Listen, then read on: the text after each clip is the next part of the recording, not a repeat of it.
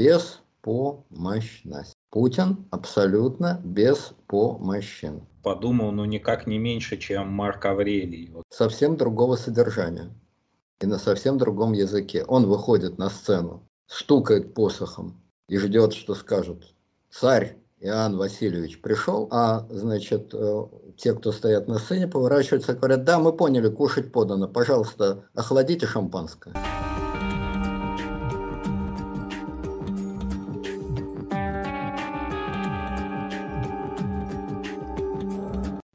Здравствуйте, уважаемые слушатели. Мы решили прям отдельной строкой поговорить о Валдайском форуме. Выступление Путина на Валдайском форуме, вот эти три разговора о войне, прогрессии и конце всемирной истории в исполнении Владимира Путина на Валдайском форуме. Как вам вы читали? Я просто мельком читал эту стенограмму. Я сразу подумал, ну никак не меньше, чем Марк Аврелий, вот философ на троне.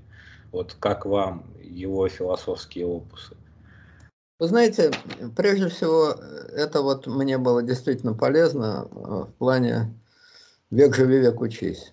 Я вначале, я не слушал, «Век живи, век учись» не только у Путина.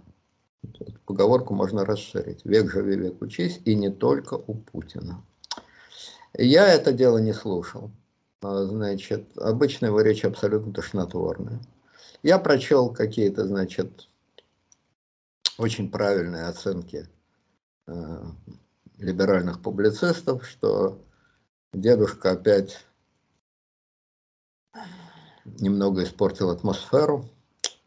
Вот, э, вставная челюсть старикашки выпала, и вообще, значит, ну что говорить, на Богом обиженных не обижаются. Вот примерно так.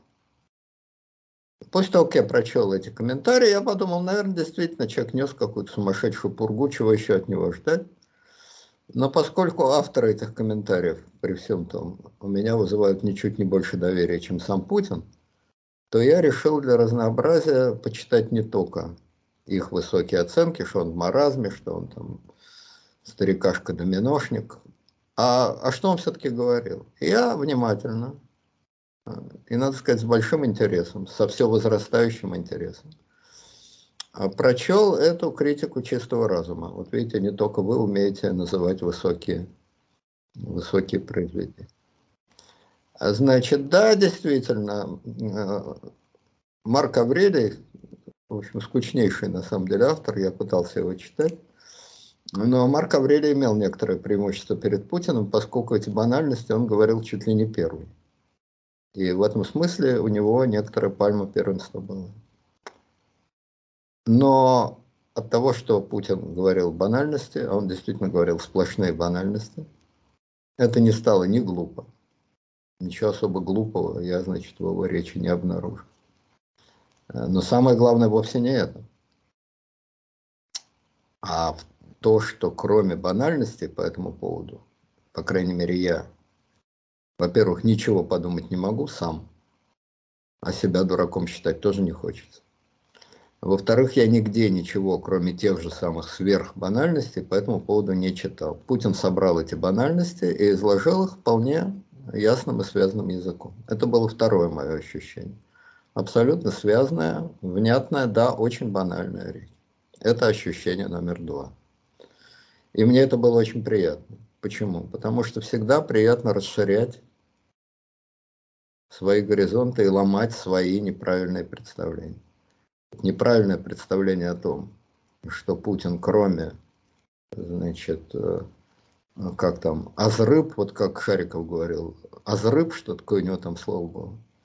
Вот, значит, вот что Путин, кроме азрыб, ничего не может говорить, это банальное либеральное представление, которому я не критически доверял. Оно оказалось, естественно, чепухой. Путин вполне может связано говорить, а не только про то, что турки помидорами не отделаются. Э, вот помидорами не отделаются, это азрыб. А значит, он говорил вполне связано на очень важные темы. Это было второе важное для меня ощущение, что я лишний раз убедился в своей ограниченности, в своем желании по стереотипу заранее принимать, что все, что скажет Путин, это азрыб. Нет, не все. И это ничуть не глупее, чем то, что говорят высокоученые эксперты. Э, третий важный факт, что я не уверен, что западные политики, да, они недорого стоят, но мы традиционно привыкли все-таки, ну, мы, я, я, не мы, а я, традиционно привык считать господ в пробковых шлемах хоть чуть-чуть более образованными, более умными, более толковыми, чем Путин. Со всеми оговорками они недорого стоят, они такие сяки, а все-таки они более толковы. Нет. Я не думаю, что большинство господ в пробковых шлемах могли бы говорить э, такие вещи, при всей их банальности. Ну и четвертое, самое главное, или там пятое, я уже сбился со счета, самое главное, что Путин, как всегда, говорил э, на свою любимую тему. Кто так обзывается, тот сам так называется. То есть в значительной степени это был сеанс саморазоблачения. Сеанс черной магии и полного ее разоблачения. Давайте пройдемся вот по тейсам. Я не зря назвал это три разговора Владимира Путина, потому что там действительно было вот, ну, как минимум три больших тезиса. Ну, первый тезис, он связан с природой, о том, что там пандемия, лесные пожары, все вот это такое. Это понятно, это слишком очевидно. А второе, я цитирую, социально-экономические проблемы человечества обострились до степени, при которой в минувшие времена случались потрясения всемирного масштаба, мировые войны, кровопролитные общественные катаклизмы. Вот этот тезис о том, что у нас где-то там вот на задворках подходят мировые войны и масштабные межпланетные катаклизмы, вот это, по-моему, пример так называемого вранья, потому что э, эти катаклизмы, они действительно имеют место быть, никакого отношения к тем катаклизмам, о которых говорил э, Владимир философ Соловьев, ну просто как реинкарнация, Путин просто как его реинкарнация, ничего общего не имеют. То есть там очень много весьма таких сомнительных, вот ради красного словца тезисов, как мне показалось. Ну, сомнительная ради красного словца вся эта речь, весь этот Валдайский форум более чем сомнителен и ради красного словца Путина. Тогда случались войны, а теперь случаются Валдайские форумы. Это... Ну, он еще там о голоде говорил, о том, что вот придет, вот страшные бедствия придут. Вот смотрите, на самом деле, значит, есть Международный Давосский форум, куда приезжают действительно ВИПы, в пробковых шлемах со всего мира, и куда приезжают российские ВИПы. Да, туда уже давно не ездят там, по-моему, никогда и не был президент России, если я не ошибаюсь. Ну, премьер там несколько раз был. Ну, туда уже давно не ездят российские чиновники ранга премьера, да и министры почти не ездят. Ну, и от их отсутствия как-то никто не замечает. На Давосский форум русские приезжают без речей. И русская панель там собирает все меньше и меньше людей. Давосский форум – это действительно глобальный форум основных производителей смыслов. Основных ВИПов от бизнеса, от пиара и так далее. Основных креативщиков, таких как Шваб, тот президент этого Давосского форума, и все крупнейшие значит, руководители компаний, политики и так далее. И так далее. Конечно, комично, что в ответ Гомер Мильтон Паниковский. Наш ответ Чемберлену. Валдайский форум. Валдай ничуть не хуже Давоса. Люди хуже. Это прикормленные шестерки с Запада, ничтожные, абсолютно беспомощные шестерки. И это российские журналисты, то есть прямой подчиненный Путин. Это просто площадка, где один единственный человек может витействовать сколько ему угодно. В этом смысле очень яркая и очень точная параллель между действительно всемирным форумом, там, как хотите назовите, всемирным балаганом, Давосским форумом, и, значит, местечковым собранием нашего сельского клуба. Это правда. Но теперь вот давайте послушаем, что говорит Путин. Я не обратил внимания на все эти взрывы, пожары, но это вообще не интересно. Вот на что я обратил внимание в его речи. Путин говорит о том, что мир очень быстро меняется, и что происходят вещи уму непостижимые. Например, если раньше стирались различия между сословиями, рушилось сословное общество, то теперь пытаются стирать различия между полами, и рушится гендерное общество. Мужчин нельзя называть мужчинами, женщин неудобно называть женщинами, матери и отцы потеряли свое первоначальное название и так далее. Можно вот я вас поправлю в том смысле, что у нас тут, я понимаю, все очень перепутано, мне просто как приходилось на эту тему статью, гендерное, гендерный подход, это и есть подход того, что пол становится осознанным а то, о, что, о чем мы говорим с точки зрения, вот, ну, а тот традиционализм, о котором мы говорим, это полуролевой подход. То есть гендер – это как раз-таки то, что человек может выбрать. А полуролевой подход – это то, что было. Вот так. Я понял. Естественно, эту правку я принимаю. Я прошу прощения за безграмотное употребление терминов. Тем не менее, суть дела от этого, естественно, ничуть не меняет. Значит, э, стираются различия между полами. И ребенок, ребенку объясняют, что он, его пол от рождения не имеет большого значения, он может его менять, а значит родители не называют папа, мама, а называют как-то по-другому и так далее. И Путин говорит, что это, ну он, собственно, ничего не говорит по этому поводу, он просто разводит руками и говорит, ну приехали. Ну, дальше уже ехать некуда. Первый тезис, который я заметил в его речи. Второй тезис о том, что цивилизация меняется слишком быстро, и вполне возможно возникает новая цивилизация, в которой, значит, место людей любого пола будет совсем другое. Новая сверхчеловеческая цивилизация, этого слова он не употребил, но суть, он говорил именно об этом сверхчеловеческая цивилизация, в которой а, роль людей любого пола будет совсем другой, чем сейчас. Они отнюдь не будут демиургами, царями социума и так далее.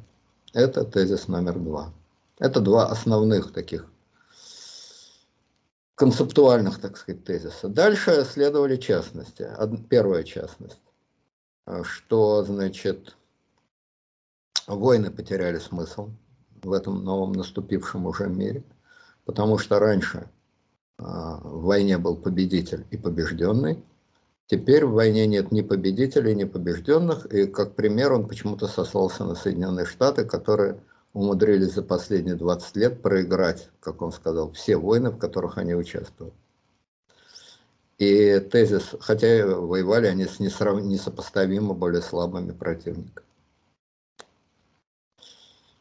Вот. И последний тезис о том, что глобальный мир, значит, то, что называли глобальным миром, это не состоялось, что по-прежнему а, важные вопросы решают и будут решать национальные государства. Вот те тезисы в общей речи Путина. Дальше были ответы на вопрос. Вот, значит, вот те тезисы в общей речи Путина, на которые я обратил внимание. Что в них интересного?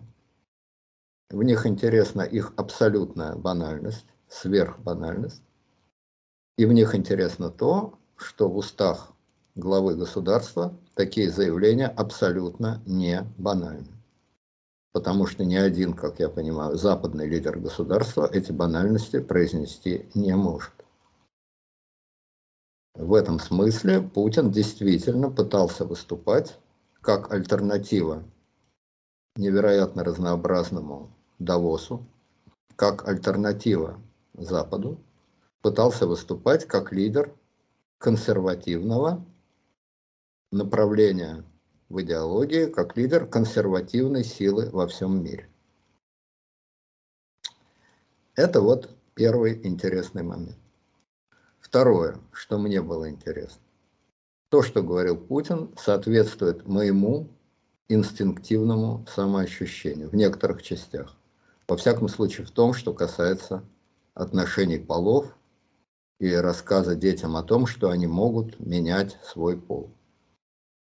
Да, вы хотите что-то сказать? Понимаете, дело в том, что вот он очень часто там употреблял выражение культура отмены, то есть вот это вот cancel culture. А, то есть то, что вот называют вот этим политкорректным расизмом, ну, как правило, негативную коннотацию этот термин имеет. То есть вы сказали там слово на букву Н или на букву П, вот значит мы будем вас бойкотировать, мы вас забаним отовсюду и так далее. То есть это вот такая агрессивная политкорректность, просто культура отмены это такой более масштабный термин. И вот он этому как бы противопоставляет. Что он этому противопоставляет? В современном хрупком мире значительно возрастает важность твердой опоры, моральной, этической, ценностной. Но это не то, что трюизм, это не то, что банальность, это, ну, это какой-то совершенно беспомощный аргумент из 19 века. Понимаете, дело в том, что если всерьез рассуждать там, о культуре отмены, всерьез обсуждать как бы политкорректность, то есть как бы э, можно тезисно выразить это так. Вот вообще культура отмены – это посягательство на свободу слова или это форма свободы слова? То есть не о том, что давайте все дружно вернемся в 19 век, где баба, знай свое место на кухне, а кто должен быть рабом, тот пусть будет рабом. Но это же разговор ни о чем. И что такое моральные, этические? Вот, ну, это, это просто слова ни о чем, как по мне. И у меня такое впечатление сложилось. Ну, мы немножко про разное говорим, хотя отчасти это, значит, э, пересекается. Значит, вот смотрите, я все-таки вернусь. Э, я сразу скажу, что из того, что сказали вы, я бы выхватил одно единственное слово – Беспомощность. Путин абсолютно беспомощен. Слово Путин можно откинуть. Путин здесь ни при чем. Я абсолютно беспомощен. Вот я лично.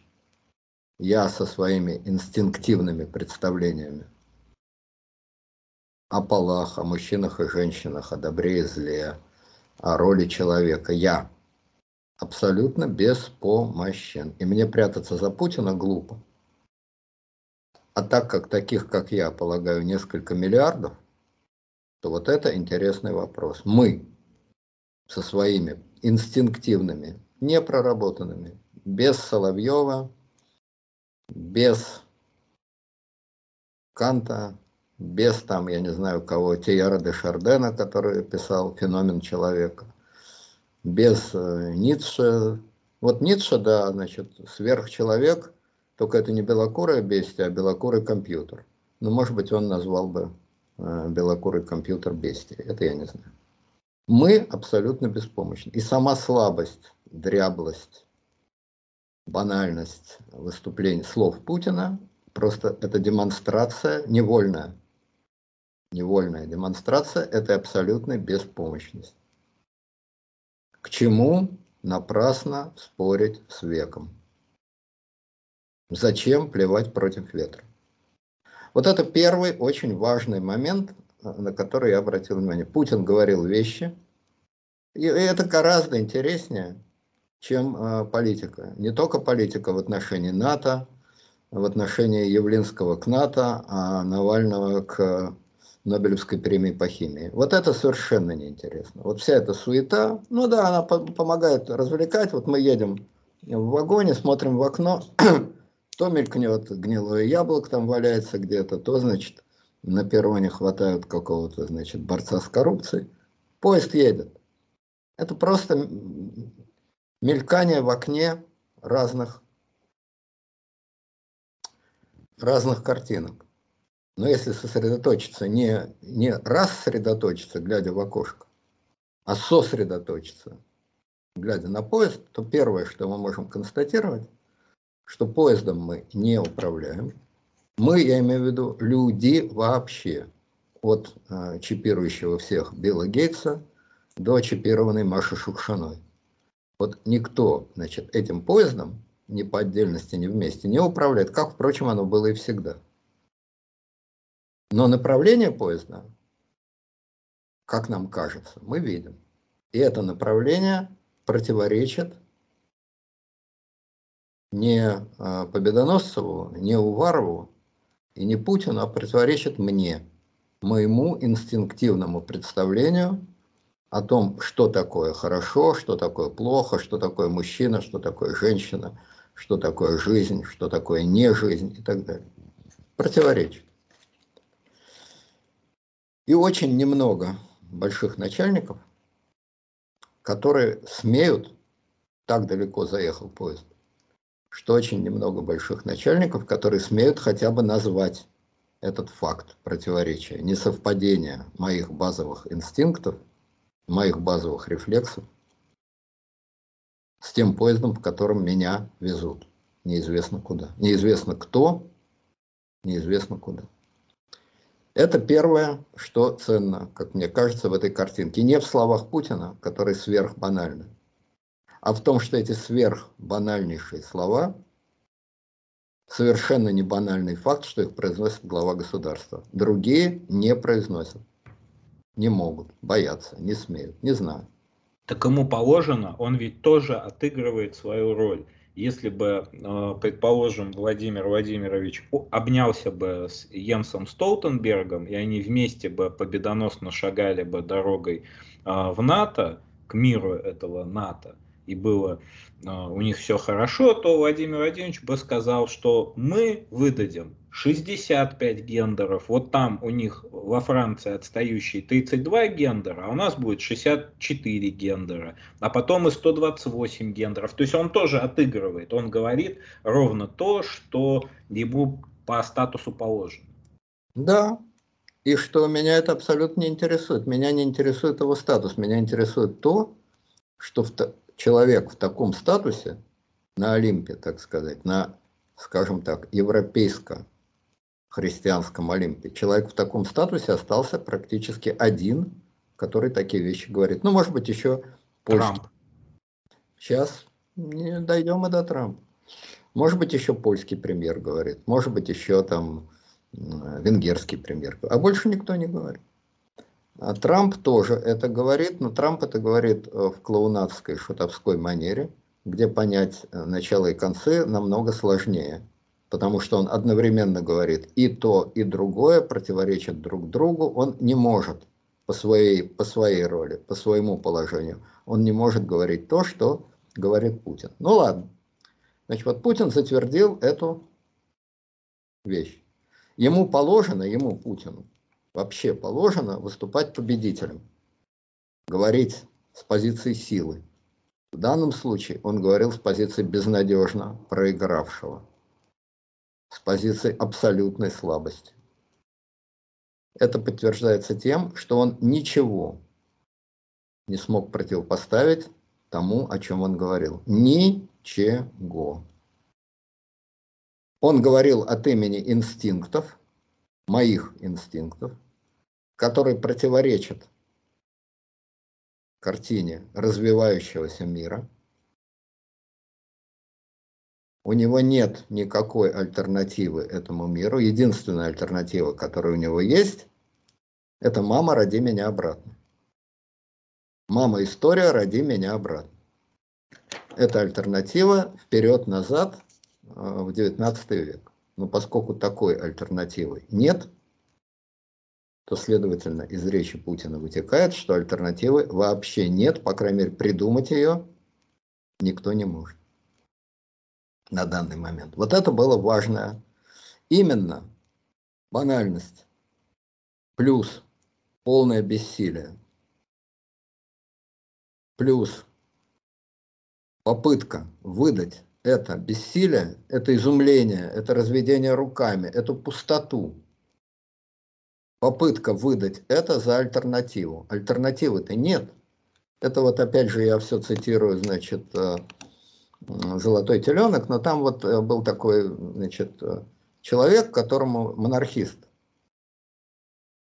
который все мечтал, значит, вернуть старое, хотя бы во сне, мечтал увидеть хотя бы во сне визит государя-императора в Кострому. А ему снилось, заседание ФАБ Завкома и комсомольской ячейки. И когда он в ужасе об этом говорил Остапу Бендеру, тот ему говорил, надо сбросить советскую власть, тогда у вас и сны изменятся. Вот и во сне бежать, и в сон не убежишь. Мама, роди меня обратно. Вот это вот абсолютное идеологическое, моральное, технологическое бессилие. Это самое интересное, первое интересное, что я услышал в речи Путина. Интересное и драматичное. Дальше интересны сеансы саморазоблачения, которые преподнес Путин. Значит, ну самое очевидное саморазоблачение – это когда он говорил про войны. В войнах нельзя выиграть. Ну, во-первых, это фактическая неправда, потому что американцы в Ираке эту войну как-никак выиграли. Но одновременно это правда, потому что этот выигрыш очень быстро обернулся хаосом. Поражение от победы ты сам не должен отличать. Но, кто бы говорил, чья бы корова мычала, а твоя бы молчала. Войны бессмысленны. Войны не дают победы. Войны бесполезны. Так какого черта ты воюешь? Какого дьявола ты влез на Украину? Какого рожна ты забыл в этой самой Сирии? Хитрость вот. сумасшедшего. А? Хитрость сумасшедшего да, называется. Совершенно верно. Кто так обзывается, тот сам так называется. Я в связи с этим вспомнил знаменитые речи другого популярного политика в 1935 году. Мне говорят об ужасах войны. Мне. Говорят люди, которые войну видели на картах, где они флажки передвигали. Я воевал. Я терял товарищей. Я был отравлен газами. Мне не надо рассказывать об ужасах войны. Я могу вам рассказать об ужасах войны. Мне говорят, что я хочу воевать, что я мечтаю о войне. Зачем? Моя цель – создание национального государства. Захватив иностранное государство, я приобретаю только врагов, только проблемы, с которыми неизвестно, как справиться. Я трачу силы своей нации на захват чужих, ненужных мне земель и чужих, ненужных мне народов. Мне нужен мир и только мир. Ничего, кроме мира, мне не нужно – разумеется, при учете наших справедливых интересов. Я думаю, что этот политик не нуждается представлении и по стилю, и по времени, понятно, кто это говорит. Так вот, в случае Адольфа Гитлера это действительно была хитрость сумасшедшего.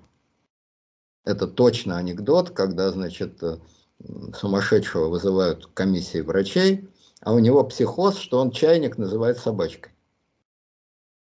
И врачи ему говорят, проверяют его, говорят, ну что, как ваша собачка? Какая собачка? Ну вот, это собака. Да вы что, доктор, издеваетесь надо мной? Какая же это собачка? Собачка бегает, лает, она теплая, она шерстистая, у нее глазки, она писает, какает, она способна размножаться. Это же чайник, кусок железа. Нет, нет, ну не надо, это собачка. Да нет, ну доктор, ну что вы мне рассказываете? Да, я так бредил, у меня был бред, но вы же вылечили меня. Я понимаю, что это бездушный кусок железа, глупый чайник. Ну, врачи переглядываются, ну, да, выздоровели, выходят и обращаюсь к чайнику. Ну что, жучка, здорово мы их обманули. Вот это называется хитрость сумасшедшего. Адольф Гитлер врал, чтобы тихо подготовить войну. Он использовал те аргументы, которые эти полезные идиоты способны воспринять. И пресса полезных идиотов писала, что после речей господина Гитлера становится понятно, что такой человек не может готовить войну. Он так убедительно, так ясно, так просто, так честно объяснил, что ему не нужна война, что после этого все разговоры о том, что он якобы готовит войну, это просто личная ненависть к нему, личная фобия господина Черчилля, необъяснимая личная фобия в отношении руководителя немецкого народа. Вопрос. Путин врет? Он на своем Валдайском форуме пытается кого-то, кого, собранных им шестерок, обмануть, рассказать, что войны не нужны, а сам собирается воевать? Ответ – нет. Путин не врет, что его войны липовые войны. Он ни черта не умеет воевать, и никто не умеет сейчас воевать. Он говорит правду. Вопрос, но если он говорит правду, какого черта он при этом постоянно лезет? Влезает, воюет и так далее. Ответ. Потому что у него раздвоение сознания. Потому что он наполовину пытается кого-то обмануть, обманывает только сам себя. Он искренне живет в своем 19 веке, и при этом он понимает и воспринимает реальность 21 века. Это довольно типичная история. Раздвоение политического сознания, это не он первый, не он последний. Просто у Гитлера никакого раздвоения не было абсолютно ни на одну секунду. Была стальная воля маньяка, который любой ценой стремится свои бредовые идеи навязать всему человечеству. А для этого любые хитрости годятся. У Путина ничего подобного нет. Просто раздвоение. Растерянное раздвоение растерянного человека. Вот это тоже такой интересный значит, феномен, о котором он говорит. Ну, смотрите, понимаете, получается так, что это вот как алкоголик такой, очень тяжело больной, запойный алкоголик, приходит э, на заседание общества анонимных алкоголиков и Э, читает речь о вреде алкоголя. А, в каком-то смысле получается, что это же не беспомощность там по отношению э, к политкорректорам там и прочим. Путина-то гендер менять еще, слава богу, никто не заставляет, и вроде как он может от этого оградиться. Он не может оградиться от своей внутренней инерции, по которой он вынужден как бы идти, то есть вынужден отыгрывать дурацкого русского царя. Вот такая роль у него на сцене. Да, это его роль дурацкого русского царя, который играет в пьесе совсем другого содержания и на совсем другом языке. Он выходит на сцену, стукает посохом и ждет, что скажут. Царь Иоанн Васильевич пришел, а, значит, э, те, кто стоят на сцене, поворачиваются и говорят, да, мы поняли, кушать подано, пожалуйста, охладите шампанское. Столкновение двух совершенно разных сцен, двух разных. Он из другого спектакля пришел в этот спектакль, в котором ему играть нечего, пространства роли нет. А дальше интересно было фактическое, значит, эм, грубая ошибка Путина, но очень интересная грубая ошибка. Он провел, опять же, сверхбанальную, сверхпринятую, сверхобщеизвестную аналогию между большевизмом и современным политкорректным большевизмом. Все то же самое. Нетерпимость, нетерпимость. Навязывание, навязывание. Бред реформаторства, бред реформаторства. Новояз, новояз. Все то же самое. Путин сказал, ну вот видите, у нас же это все было в 20-е годы. Все же это было. И даже вплоть до того, что тоже отрицали половые роли. Ну, не совсем так, как сейчас, но примерно так же. Он говорил, там обобществляли женщин. В действительности это было на уровне одного ревкома в гражданскую войну, там был декрет о национализации женщин. Не было такого. Это подделка э, западной, ну не западной, а белогвардейской пропаганды. Нет, зачем? В каком-то там Усть-Хоперском и прочем, там, ну, э, какой-то местный начальник Ревкома, то есть это совсем такая очень локальная история. Ну, может, конечно, это и миф. Вот. Нет, нет, слышу... это, это просто мифология. Такого не было, это, это свак. Это свак. Осведомительное агентство, вот, белое. Да, да. Этого также не было, как не было всемирного э, жидомасонского заговора и многого другого. Но это совершенно не важно. Путин говорит, вот это новояз, вот это, значит, э, нетерпимость, вот это навязывание и так далее, и так далее. Все это было, но это же прошло. Ну как же прошло, дорогой Владимир Владимирович? Ну как же это прошло, когда буквально в следующем тезисе вы говорите, что да, единый советский народ, это была реальность, это была чудесная реальность, в этой чудесной реальности жили мои родители. Так прошло или это была реальность? Одно из двух. Либо прошло, либо реальность. Вы говорите о гигантском социальном реформаторстве, о бреде реформаторства в 20-е годы? Было? Было. Прошло? Да нифига это не прошло. Мутировало? Да. Мутировало. Но отнюдь не прошло. Вы же продукт этой системы. Вы разве продукт сословного общества? Нет. Вы гордо говорите, я из самых низов, из рабочих, я учился в университете. Значит, вы продукт единого общества, вы продукт разрушения и уничтожения сословного общества. И вы этим очень гордитесь. Правда? Правда. Патриархальная семья, домострой, жена с десятью детьми, религиозная, крестьянская семья. Это все уничтожили большевики. Разве это вернулось? Нет. Ну, кроме Маргариты Симонян, которая тут же на сцене объяснила, что она и есть та самая патриархальная мать из э, мифов Путина. Вот у меня трое детей, и все с утра до вечера кричат, мама, убей политкорректора. Как только ты его увидишь, убей его. Ну, примерно так Симонян выступил. Спасибо вам, что вы вернули нас в здоровую консервативную реальность, кричала Симонян от имени своих малолетних детей. Так ведь, Владимир Владимирович, все проклятые вами социальные реформы большевиков, замах был больше, совершенно верно, два шага вперед, потом шаг назад, но ведь все осталось. И ликвидация сословного общества, и ликвидация домостроя, и равноправие женщин. Да, не сразу, да, постепенно, да, через всякие пороги. Но река-то текла туда, вот и притекла. А вы говорите, что это ничего не дало. Эта попытка остановить эту реку абсолютно ничего не дала. Абсолютно ничего. Это правда. А река потекла, и остановить ее, к сожалению, или к счастью, невозможно, потому что эта река называется лето. Река времени. Которая сейчас на таких действительно кружках и поворотах, что мы просто, я, вот лично я, не вы, Владимир Владимирович, а лично я, просто теряемся. Просто не знаем, на какие повороты она дальше вырулит. Но она течет. И отнюдь не из Билла Гейтса, и отнюдь не из Давоса. А черт знает, откуда она течет. Вот. А дальше, значит, Путин э, говорил, что вот э, эпидемия показала распад э, глобального мира и торжество национальных государств.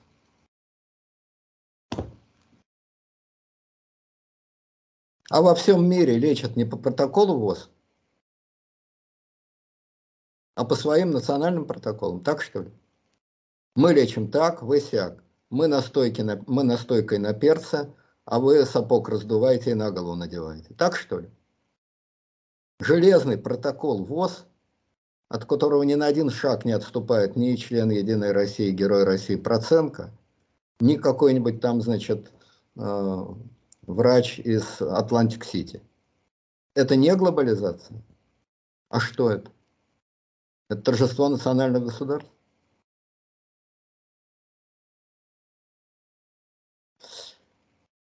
Что все это говорит? О чем это все говорит? О том, что Путин врет, ну вот уж совсем не интересно. Ну, естественно, врет, но он политик. Ну, а что он может еще? Не о том, что он врет, а о гораздо более важной вещи о том, что он заблуждается, о том, что он верит, ну, с обычными демагогическими поправками, верит в ту картину мира, которой он хочет жить, и в которой я хочу жить, и в которой еще миллиарды людей хотят жить. Мы хотим, но, как говорится, одного желания мало – кроме амбиций, нужна еще амуниция. Вот что я услышал э, в речи Путина. А мелкая политическая трескотня и мелкие разводки там вокруг того всего, вот уж абсолютно неинтересно. Кто кому сколько газа в какую трубу воткнул. Ну, смотрите, вот я приведу такой тезис. Э, цитирую Владимира Путина. «А, готовых рецептов здесь, конечно, ни у кого нет. Но рискну утверждать, что наша страна обладает преимуществом. Сейчас объясню, в чем оно. В нашем историческом опыте не раз обращался к нему, если вы обратили внимание и в этом выступлении. Да, мы, конечно, это заметили, это я уж оттягиваю. К сожалению, приходилось вспоминать много негативного, но зато у нашего общества выработался, как сейчас говорят, коллективный иммунитет к экстремизму, который ведет к потрясениям и социально-политическим обвалам. Люди у нас действительно ценят стабильность и возможность нормально развиваться, быть уверенными в том, что их планы и надежды не рухнут из-за безответственных устремлений очередных революционеров. А, я так понимаю, наши союзники, у России есть только два союзника. Это а, вранье и исторические аналогии. Вот. вот это союзничество с историческими аналогиями, вот оно очень такое странное, оно меня, если честно, всегда вот удивляет. Исторические аналогии – это штука, мягко говоря, переоцененная. И какое тогда уж преимущество-то остается? Что, что мы можем наврать и можем обратиться к большевикам? У нас есть два союзника. Сон и миф. И один противник. Часы. Все. Два союзника, сон и миф. И противник часы. Особенно ужасный противник, когда эти часы выступают в роли будильника. Будильник судьбы разбил его мечты. Вот такая вот история. Но еще раз повторяю, разоблачать отставного подполкана Габухи ВВ Путина – это профессиональное занятие, отставных секретарей э, какого-то райкома партии типа Яковенко. Пусть разоблачают. И спалать им флаг в руки. Проблема не в нем, проблема во мне. Вот не знаю, как вас, во мне, потому что этот новый политкорректный мир меня, не Путина, а меня, хотя я не царь, не бог, не герой, у меня нет ни дворцов, ни миллиардов, ни Кабаевых, ни Сеченых, ничего этого у меня нет. Но у меня есть базовые скрепы, мои, не Единой России, не графа Бенкендорфа и не Александра Сергеевича Пушкина, мои скрепы. Мои скрепы под этим миром испуганно, изумленно изгибаются и трещат. А противопоставить ему, этому миру, кроме сам дурак, просто нечего. Вот в чем проблема. От того, что Путин там несет околесину и рассказывает, что мы против резких изменений, ну да, там понятно, что значит, переругаться со всем миром, значит, влезть э, в какой-то несчастный Крым, подделать результаты выборов и украсть 100 миллиардов долларов, это не резкие движения. Это плавные движения. Но неинтересно мне разоблачать Путина. Пусть его Навальный разоблачает. Мне интересно полное бессилие мое, как немого представителя традиционного мира, перед новым миром. И ответ, да это крайности, это пройдет, это глупости, не будет там никакого гендерного равенства, неравенства, это как, значит, э, с большевиками которые вот пытались женщин и мужчин уравнять, семью уничтожить, а в итоге пришли к хорошему, плавному, разумному решению под названием там советский народ и так далее.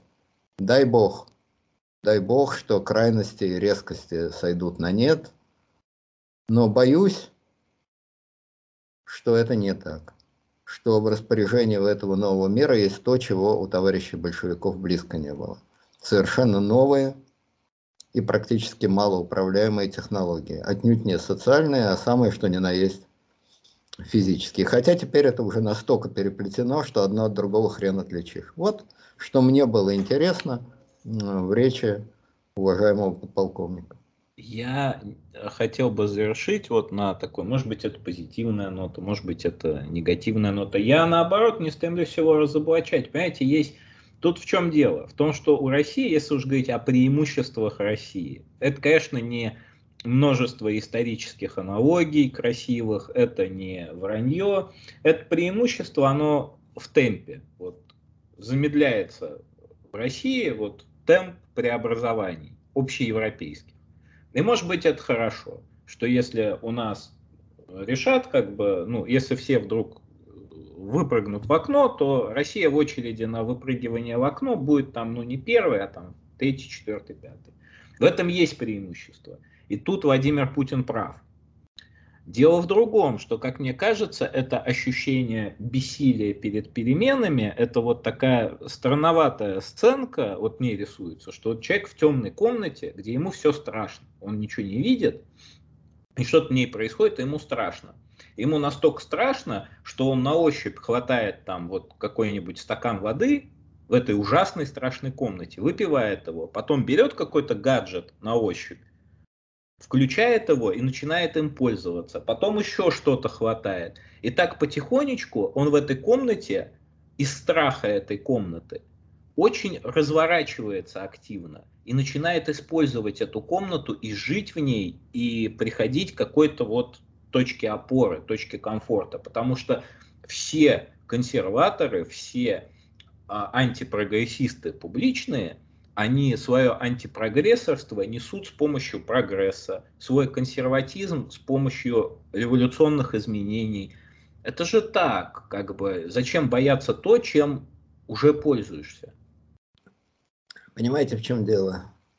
Это было бы так, если бы они своими гаджетами, шмаджетами могли не просто освоить эти гаджеты, а могли бы с помощью их, как компасов, найти какую-то свою стежку-дорожку а ее нет, этой стежки дорожки. Так же, как э, жители какой-нибудь Анголы, у них там э, персональных этих сам, мобильных телефонов по три на человека, чего нигде в Европе нет.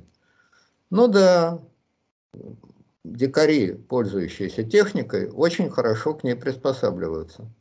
Только ничего сверх этой техники, ничего кроме как идти э, по той же самой колее, они все равно не могут. Просто идут задом наперед, там, вихляясь и громко ругаясь. Я с вами согласен в той части, что действительно, если есть газ, то должен быть и тормоз. И то, что Россия одна из стран тормозов, это очень почетная, на самом деле, в глобальном смысле, это очень почетная и нужная роль. Тут вопросов нет. Но эти тормоза, они всегда, они, конечно, нужны, они, конечно, полезны, они дают очень важную вещь, они смягчают это движение, позволяют, еще раз, вот та же аналогия с большевиками, безграмотно изложенная Путиным, она на самом деле оптимистическая.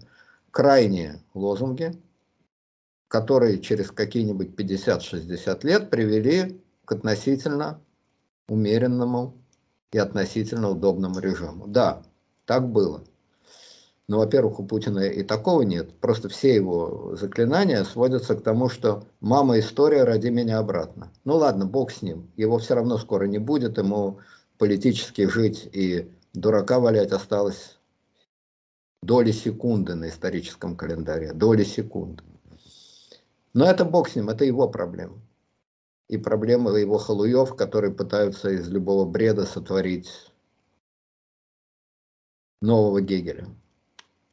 А реальная а, проблема, она действительно заключается в следующем. Как смогут сочетаться этот газ и тормоз, и может быть то, что мне сегодня представляется, ну просто инстинктивно, физиологически абсурдным, для следующих поколений будет таким же естественным, само собой разумеющимся и простым, как для потомков э, там, я не знаю, крепостных крестьян, вполне естественно, что не существует никакой дворянской культуры никакого сословного общества и так далее, и так далее. Тоже казалось непреодолимые и важнейшие вещи. Ну куда же ты без этого? Это великая культура, великие страны, великая архитектура. Все это создано с вполне определенной целью, во вполне определенном сословном иерархическом обществе, а потом его уничтожили. И люди расчудесно живут, и возвращение в это общество им представляется бредом. Может быть, то же самое будет и с гендерным обществом, я не знаю. Я-то до этого в любом случае не доживу. Вот. Но, Живете, я не сомневаюсь. Так быстро все произойдет. Но проблемы эти, плюс еще помноженные на технологическую революцию, это проблемы абсолютно реальные, это во мне премии Сахарова. Это абсолютно реальные проблемы. И то наивное бессилие которое в описании этих проблем, самообман и наивное бессилие, которое в описании этих проблем дал Путин, которого считают чуть ли не самым могущественным человеком в мире, это очень интересно, это очень показательно. Абсолютная наивность, абсолютная очевидность, которую я, очевидность, приветствую, а другие не приветствуют, и абсолютное полное бессилие. Единственный его метод борьбы – это глупое вранье. Глупое, детское. Вот как, э, значит, я извиняюсь за такую аналогию, сказать, ну ты даешь, ну ты совсем спятил. Ну спятил, значит спятил. Э, это самое. Э, в преступлении наказания, когда Раскольников старуху, не старуху, а Лизавету топором рубит. Это Лизавета только вроде ладошки вперед выставила. Единственное, что она могла. Вот это бессилие консервативного мира. Шумного, богатого, там по-прежнему богатого, но идеологическое бессилие. Только ладошки выставить там, наврать что-то с три корба до небес.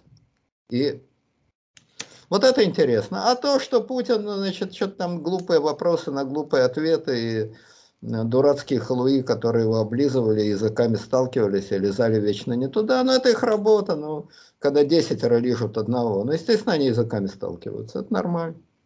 Да, а, Владимир Путин сказал последнюю самую разоблачительную фразу во всем своем выступлении. Спасибо вам за ваше терпение. Вот я полностью присоединяюсь, потому что а, это я понимаю... Нет, это я нашим уважаемым слушателям, потому что мы тут взяли новую высоту. Вот, спасибо вам за ваше терпение. А вы подписывайтесь на канал, ставьте лайки, дизлайки, слушайте подкасты, подписывайтесь на Телеграм, подписывайтесь на Patreon, куда-нибудь подписывайтесь и откуда-нибудь отписывайтесь. Это вполне закономерно, это такой круговорот подписчиков в интернете. Спасибо вам большое, Леонид Александрович. Спасибо большое нашим слушателям. Всего доброго. До свидания.